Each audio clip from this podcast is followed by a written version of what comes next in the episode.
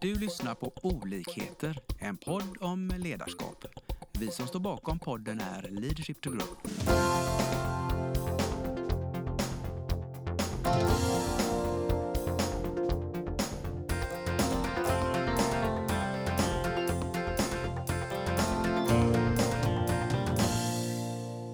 Hej! Idag har vi en spännande gäst här som vi ska prata med om massa roliga saker. Och vi som sitter här och ska ställa de eh, förhoppningsvis bra frågorna, det är Lena. Och Lars. Mm. Men nu skickar vi eh, bilden över, eller blicken över till vår gäst här och det är Monica Björn. Hej! Välkommen, höll jag på att säga, hit till er egen podd. Ja. Kul att vara här, är det i alla fall. Jag känner mig väldigt välkommen, det var det jag skulle säga. Det är så spännande att ha dig här. Men eh, först eh, innan vi kommer igång med hela vår kulsprutefrågeradda här som vi har så får du berätta lite om vem du är, Monica. Den väldigt korta versionen är att jag eh, har jobbat med träning och hälsa i eh, hela mitt vuxna liv. Drivit eh, företag sedan jag var i 20-årsåldern. Och från att ha jobbat väldigt brett med träning och hälsa, alltså egentligen alla möjliga åldrar och både män och kvinnor, så har jag de senaste åren snöat in mer på kvinnohälsa, hormoner och framförallt klimakteriet. Mm. Och det är ju här som är så spännande. Vi jobbar ju mycket med kvinnor. I vår eh, kundkrets har vi ju mycket där. Och eh, för något år sedan så fick jag lite själv upp ögonen på dig och börja fundera på det här klimakterieåldern då. Hur det påverkar oss kvinnor i vårt ledarskap. Eh, och där skulle jag då vilja utmana dig på lite frågor där. Liksom. Vad är det som händer i oss kvinnor när vi är runt då 45 och uppåt? Ja, det som händer rent biologiskt är ju att vi börjar då eh, den här övergången ifrån vår, våra fertila år eh, till att då gå mot en, en punkt i vårt liv där vi inte längre kan eh, bli med barn. Eh, och det är ju en övergångsfas. Det är viktigt att förstå det. Att egentligen medicinskt sett så är tidpunkten eh, menopaus. Det talar ju bara om att vi har varit mensfria 12 månader i sträck och att det är en väldigt, väldigt liten chans eller risk beroende på hur man vill se det att vi då kan bli gravida efter den punkten. Eh, Och den eh, genomsnittsåldern när det inträffar är mellan 51 och 52 år. Men då har de absolut flesta kvinnor redan varit i klimakteriet i ganska många år. Eh, Och den resan börjar för de flesta kvinnorna någon gång i mitten utav 40-årsåldern. Och vad som händer då är ju att könshormonerna börjar dala. Och när de gör det så för det en väldigt massa olika saker med sig. Och då ska man komma ihåg det att absoluta majoriteten utav kvinnor får symptom. För det första, alla kommer att gå igenom klimakteriet förr eller senare. Och eh, då ser man ju också i undersökningar som har gjorts och räknar man lågt så får 30% av alla kvinnor väldigt svåra symptom. Och svåra symptom är egentligen de symptomen som då kan leda till exempel till att man känner att man kan klara inte av att utföra sina arbetsuppgifter på samma sätt som tidigare. Eh, man har också då kanske upplevt att man får problem i sina privata och personliga relationer både med sin partner och med sina barn och med sina vänner för man känner inte igen sig själv helt Nej, enkelt. nej. Och, och, vad tänker du, har du mött på då och pratat med kvinnor just i arbetssituationerna? För precis som du är inne i arbetet då och många kvinnor då som har ledande positioner, de har ju relationer hela tiden runt om sig. Exakt, och det här är ju ett, delvis är det ett, eh, ett område där det saknas kunskap, då både hos oss kvinnor själva men tyvärr även hos sjukvården. Eh, Så att man felsöker ju väldigt ofta på fel ställen till att börja med. Men det gör ju också att, eh, det är ju, eftersom det är ett ämne som inte har pratats om tidigare, kunskap saknas, men där det finns kunskap så är det fortfarande väldigt tabu att prata om. Eh, och jag coachar ju kvinnor både i grupp och individuellt. Eh, och det, det otroligt ledsamma är ju att väldigt många kvinnor känner sig ensamma i det här. De känner inte att de kan prata med sina närmsta chefer om de är anställda. Om de är chefer själva och sitter på högt uppsatta positioner så vill de inte dela med sig. För de tycker ju redan att de är i en ganska utsatt situation där de är. Och man vill liksom inte eh, lyfta fram det som då kan ses som en svaghet. Eh, medan eh, jag istället tycker att vi ska lyfta det här ämnet mer och verkligen utbilda både företag och företagsledare om vikten av eh, att både prata om det, skaffa oss mer kunskap om det och faktiskt också införa vad som kallas i Storbritannien för menopause policies på företagen. Ja. Där man då eh, genom företagsvården eller genom företaget själva har uttalade riktlinjer kring hur ska vi informera personalen om det här, hur kan vi utbilda dem och hur kan vi stötta dem genom den här pe- perioden i livet. Vi ska komma ihåg också att det här är en period på minst fem till sju år. Precis. Och kikar vi då på eh, sjukskrivningsstatistiken i Sverige så ser vi att kvinnor i klimakterieålder är överrepresenterade. Inte bara i sjukvårdsstatistiken utan även då när det gäller långtidssjukskrivningar. Och långtidssjukskrivningar är ju 180 dagar eller längre. Så att det här är en fråga om inte bara att få individerna att må bättre i sig och stötta dem, men det är också en enorm både samhällskostnad och en kostnad för företagen eh, om man då förlorar den här erfarenheten och kunskapen och, och engagemanget som de här kvinnorna faktiskt har då. Nej, En spaning jag gör där det är ju lite grann också tänk vad man missar här. För att många gånger upplever jag, jag har själv jobbat i näringslivet många år på stora företag. Att, och just när man kommer upp då i den åldern, då har man ju ofta väldigt stor erfarenhet, eh, väldigt bra kompetens och är redo att ta nya utmaningar och och skapa väldigt mycket värde för organisationen. Och så kommer det här då. Och det är ju det är väldigt synd om vi inte kan hitta lite nycklar för att eh, göra det här bättre. Exakt, för saken är den att det krävs inte så otroligt mycket för att kunna stötta de här kvinnorna. Eh, nummer ett är ju liksom att kunna prata om det och ens veta vad det är som då påverkar både den fysiska och eh, mentala hälsan. Eh, så har man ingen kunskap om det, då är det väldigt lätt för de här kvinnorna att, att, att söka sig till otaligt, otaliga olika specialister för att försöka få svar på varför man tycker att man eh, eh, har en påverkan på sina kognitiva färdigheter, minne och koncentration eller varför man har värk i kroppen eller varför man plötsligt sover sämre eller varför man får ett ökat ångest och orospåslag. Eh, Det intressanta är ju också eh, att förstå det ehm, eh, väldigt tajta samarbete som könshormonerna har med signalsubstanser i hjärnan. Vilket gör att när könshormonerna börjar svaja så påverkas även utsöndringen utav dopamin och serotonin. Och serotonin till exempel är, har en stor påverkan på hur vi ser på oss själva, alltså självkänsla och självförtroende.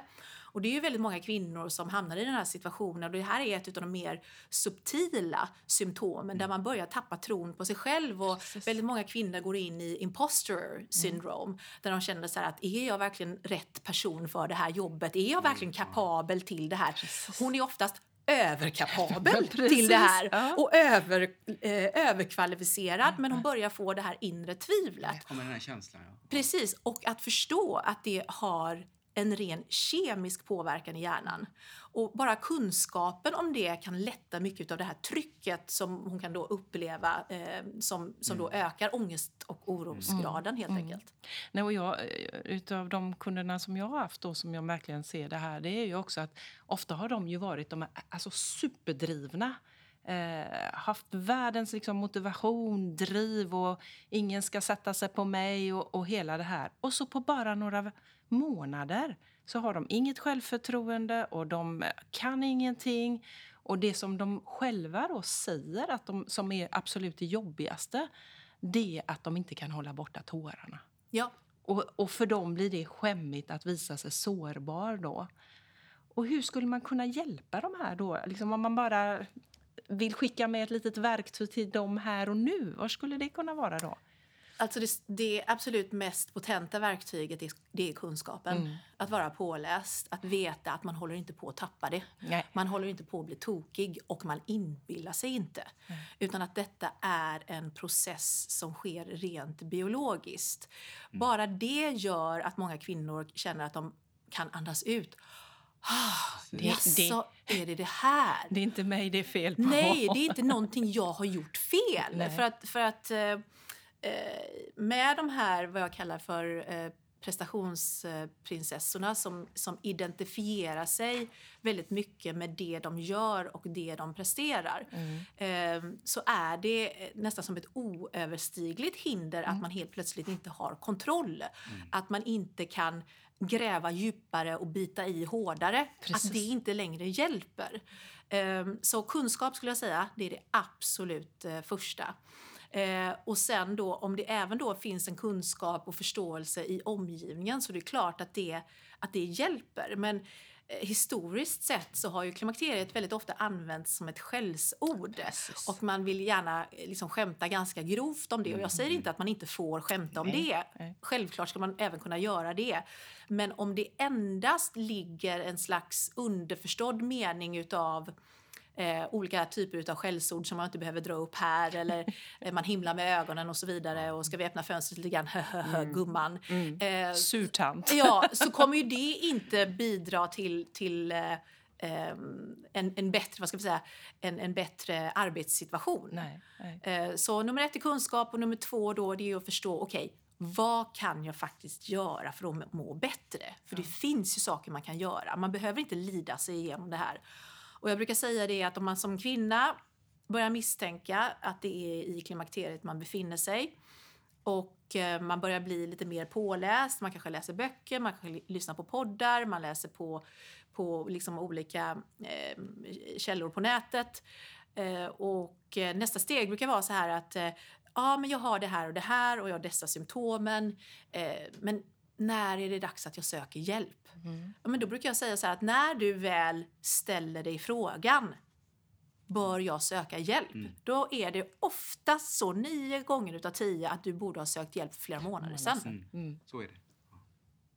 Men det är väl ett bra medskick till de som lyssnar här att eh, gå inte och vänta utan ta hjälp och ta tag i det helt enkelt. Absolut är det så. Att inte vänta för länge utan hellre vara påläst och förberedd och söka hjälp med en gång. För det är också det att forskningen visar ju att när vi pratar eh, hormonbehandling och hormonersättning eh, så ska ju det då allra helst sättas in när symptomen är aktuella. Och det är de facto på det viset att hormonbehandling och hormonersättning eh, hjälper mer än 90% av symptomen. Oj.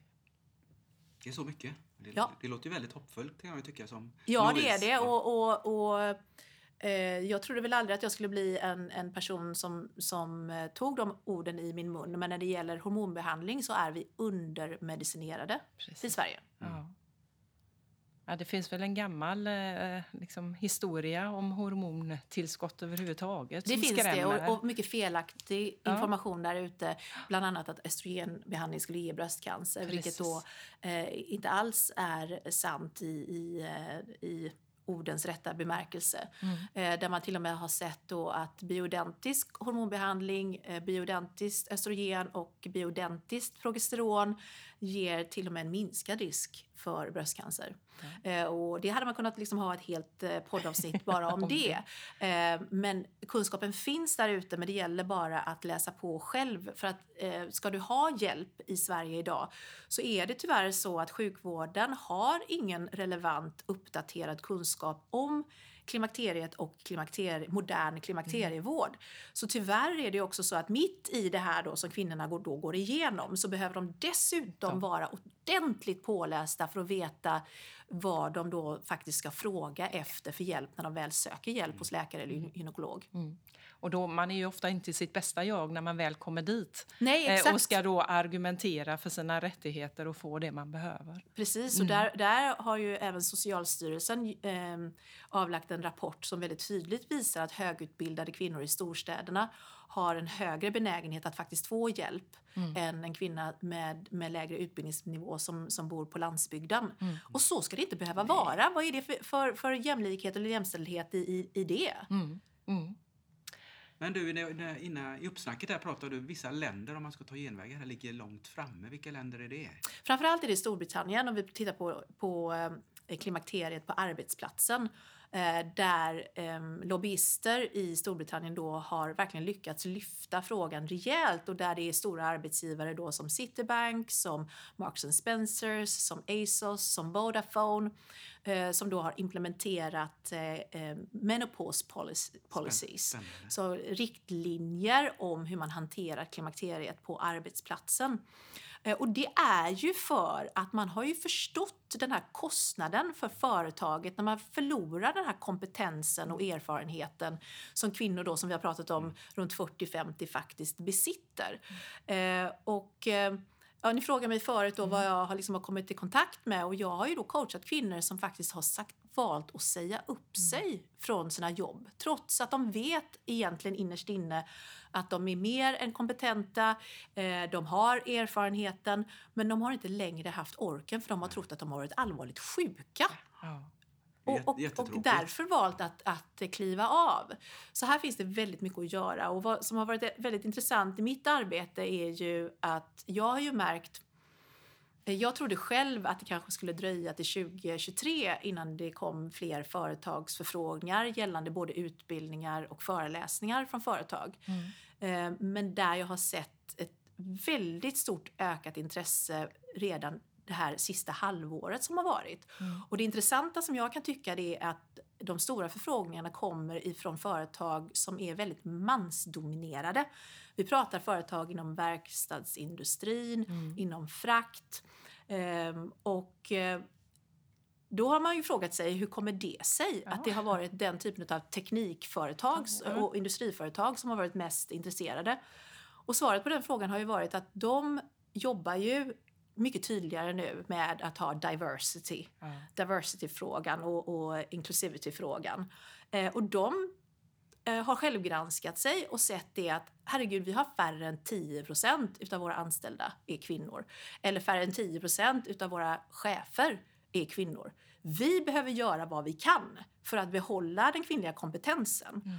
Och vi vill också i framtiden kunna konkurrera om kvinnlig arbetskraft och vara en arbetsgivare som faktiskt tar hand om de kvinnorna vi har. Mm.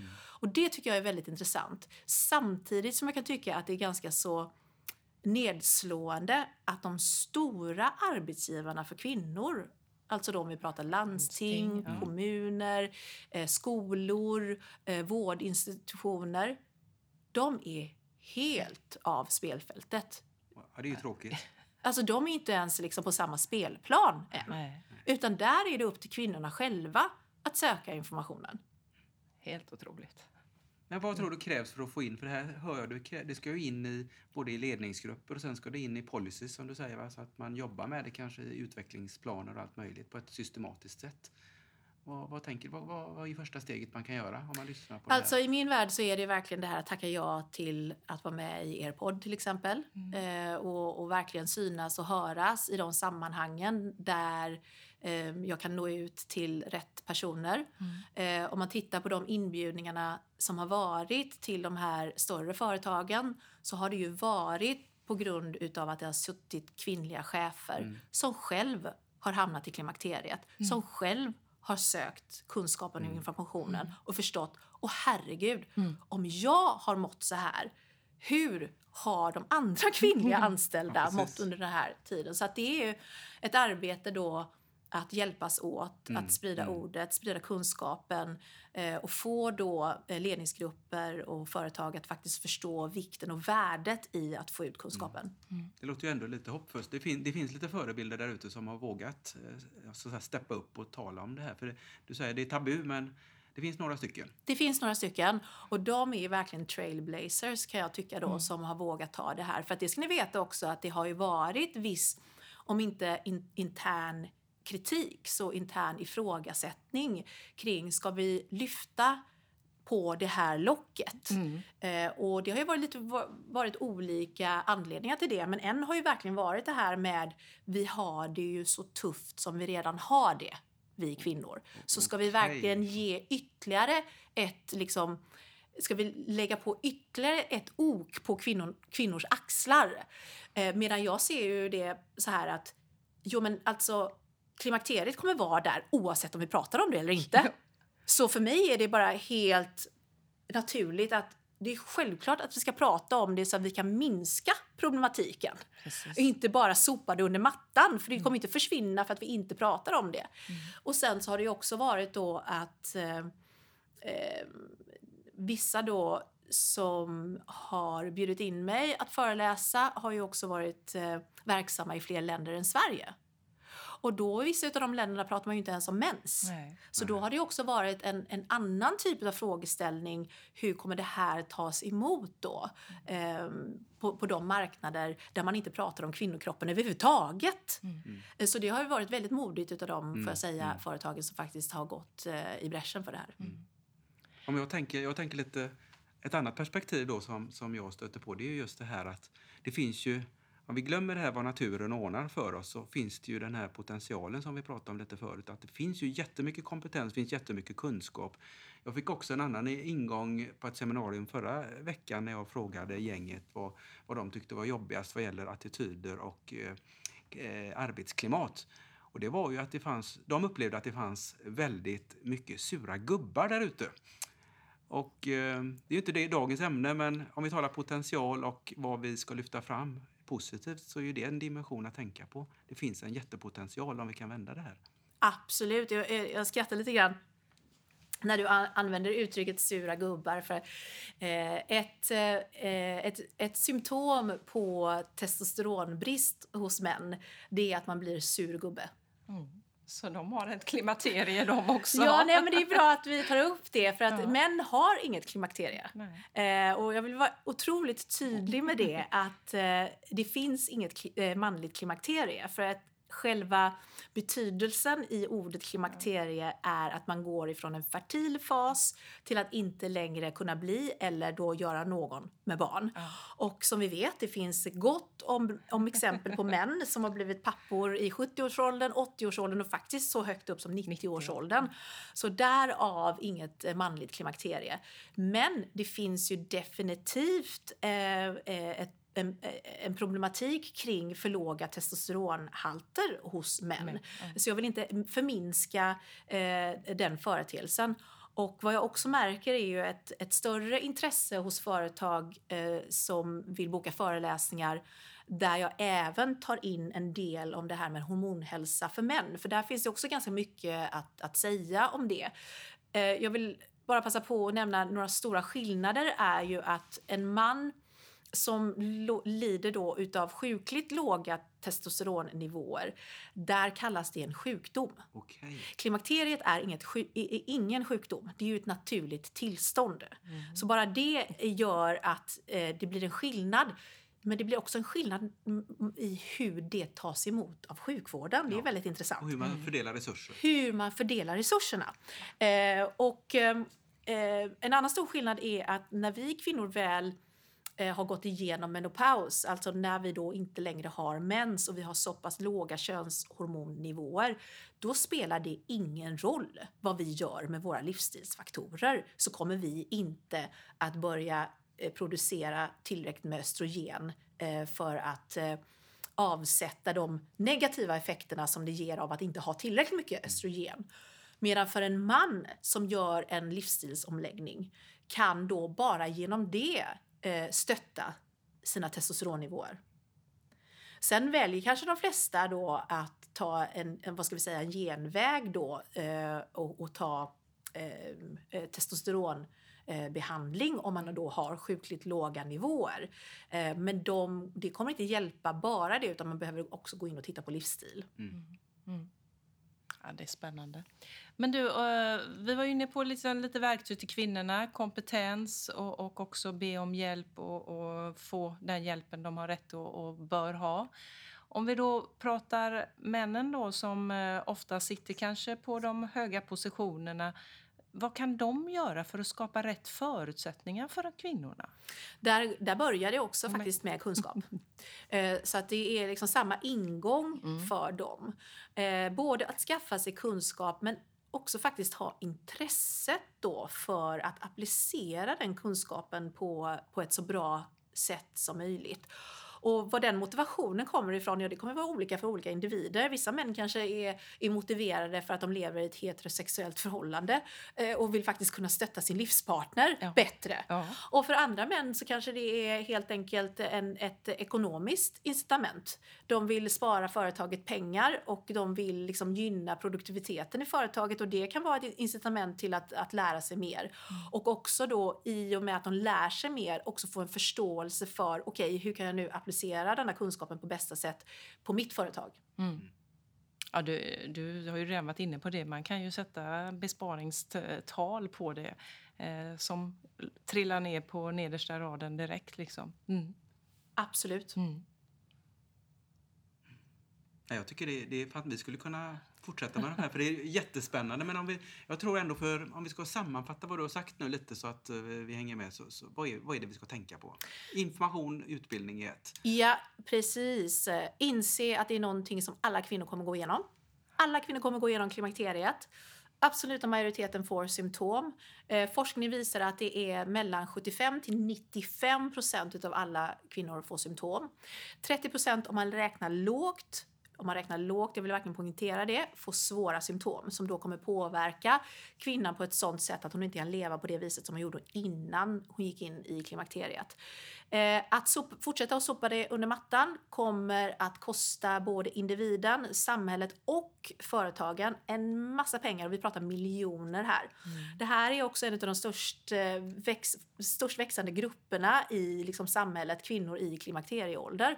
Eh, Vi förväntas också att kunna jobba mycket senare i livet så att ju bättre vi kan ta hand om hälsan när vi är 40 till 50 år desto större sannolikhet då att vi både har motivationen, orken och kapaciteten att jobba längre. Eh, Så att eh, att sopa det under mattan kommer inte att funka i längden. Utan ut med det, prata om det, skaffa er kunskap, utbilda er och implementera bra klimakteriepolicies på företagen. Toppen. Vilken bra slutkläm. Tack så jättemycket. Tack för att vi fick komma hit. Vi hoppas att vi har väckt tankar om hur du kan utveckla och stärka ditt personliga ledarskap. Följ oss gärna på våra sociala medier där vi heter Leadership to Grow. Om du vill ha mer inspiration och verktyg, gå in på vår hemsida leadershiptogrow.com. Tack för att du lyssnar.